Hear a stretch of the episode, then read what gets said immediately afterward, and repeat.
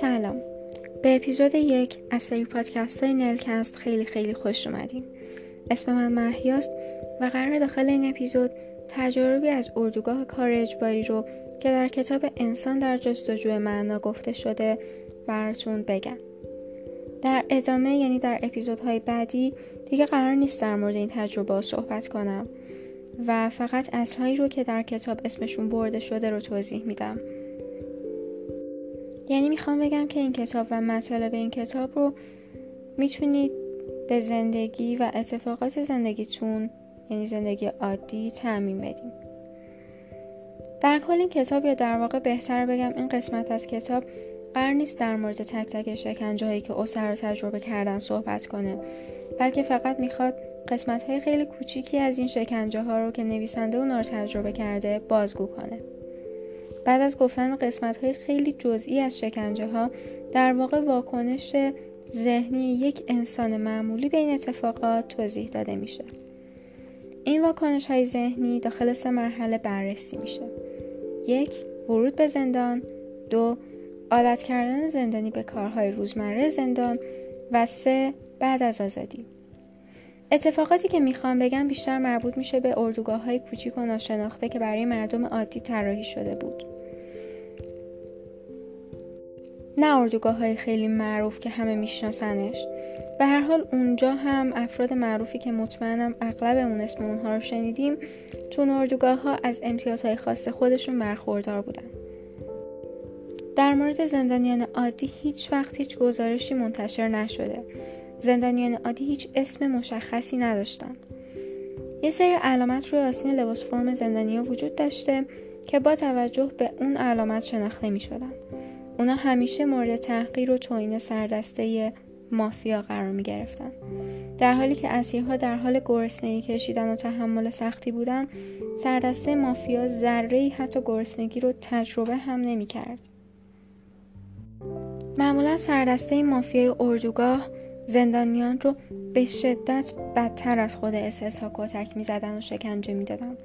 اگه نمی‌دونید اس چیه Schutzstaffel که مطمئن نیستم اسمش رو درست تلفظ کنم مخفف این واژه اس اس هست در آلمانی هم به معنی گردان حفاظت حزب نازی هست یک گروهی بوده که به رهبری هیتلر بوده و حزب نازی و البته در نهایت هم در آلمان به عنوان یک گروه جنایت, جنایت کار شناخته میشه و خب منحل میشه. برگردیم سر بحث اصلیمون. مافیای اردوگاه رو خیلی جالبه بدونید که از بین زندانیان انتخاب می‌کردن به خاطر اینکه می‌خواستن رفتارشون مورد تایید اساس ها باشه. خب قاعدتا هم اینجوری بوده که اگر از اونا پیروی نمی‌کردن بلا فاصله از کار برکنار می‌شدن. یه رفتار خیلی جالب و حیرت انگیزه.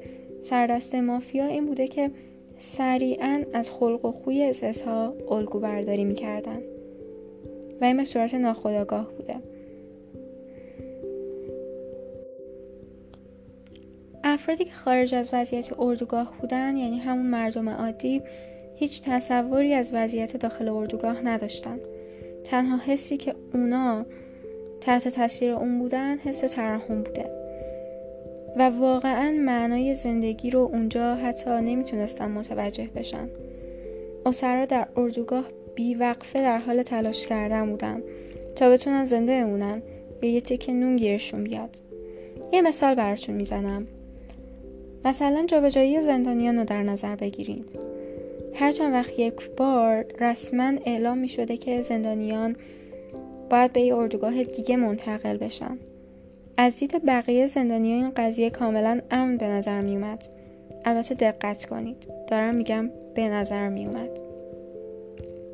چون در واقع اصلا اینجوری نبود کسایی که به اسم جابجایی برده می شدن به اتاق گاز یه اردوگاه دیگه می رفتن و می مردن در نهایت افرادی رو هم معمولا انتخاب می کردن که بیمار یا ناتوان بودن در حین فرایند انتخاب معمولا درگیری هایی بین زندانیان رخ می‌داده و هدف این درگیری ها هم این بوده که هر کس اسم خودش یا دوستش رو از فهرست حذف کنه.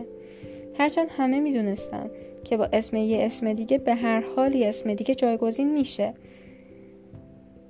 تعداد زندانی هایی هم که منتقل می شدن همیشه ثابت بود. فردی برای انتقال انتخاب می شدن واقعا اهمیت خاصی نداشت. یعنی اون افرادی که انتخاب میشن واقعا اهمیت خاصی نداشت که چه آدمی باشن یا چه هویتی داشته باشن. چون هویت هر آدم اونجا فقط با یه اسم شناخته می‌شد.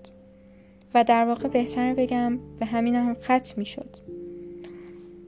به خاطر اینکه همه اموال و مدارک زندانیان در موقع ورود به اردوگاه از اونا گرفته می‌شد.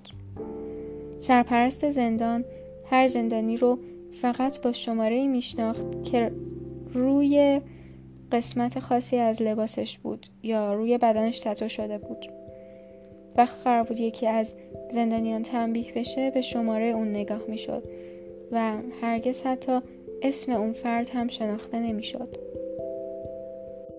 شاید فکر کنید چرا هر زندانی سعی می کرده که اسم خودش رو جابجا کنه و به جاش اسم یکی دیگر رو بنویسه خب این به خاطر این بوده که داخل اون شرایط قطعا هر کسی فقط سعی می‌کنه که خودش زنده بمونه و تقریبا تنها چیزیه که اهمیت داره. همینطور که قبلا گفتم معمولا بدترین زندانی ها همیشه انتخاب می شدن به عنوان سردسته مافیا. البته خب استثنا هم وجود داره. اون اول گفتم که هیچ گزارشی از وضعیت زندانیان عادی در واقع وضعیت واقعی زندانیان عادی هیچ جا منتشر نشده. اما خب بهتر بگم که اگر تو اینترنت یا تو مقاله مختلف بگردید متوجه میشید که خیلی در مورد اردوگاه و اتفاقات داخل اردوگاه صحبت کردم.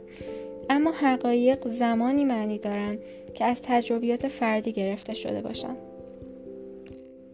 در اپیزودهای بعدی در مورد توهم رهایی و حالتهای مختلف ذهنی که برای هر زندانی پیش می اومده صحبت می‌کنم. و در نهایت می‌خوام هدف این کتاب بگم. هدف این کتاب در نهایت این بوده که اصلا چرا یک زندانی که داخل بدترین شرایط ممکن بوده چرا می‌خواسته زنده اونه و اصلا امیدش به زندگی چی بوده؟ معنای زندگی داخل اون لحظه برای هر زندانی چی بوده؟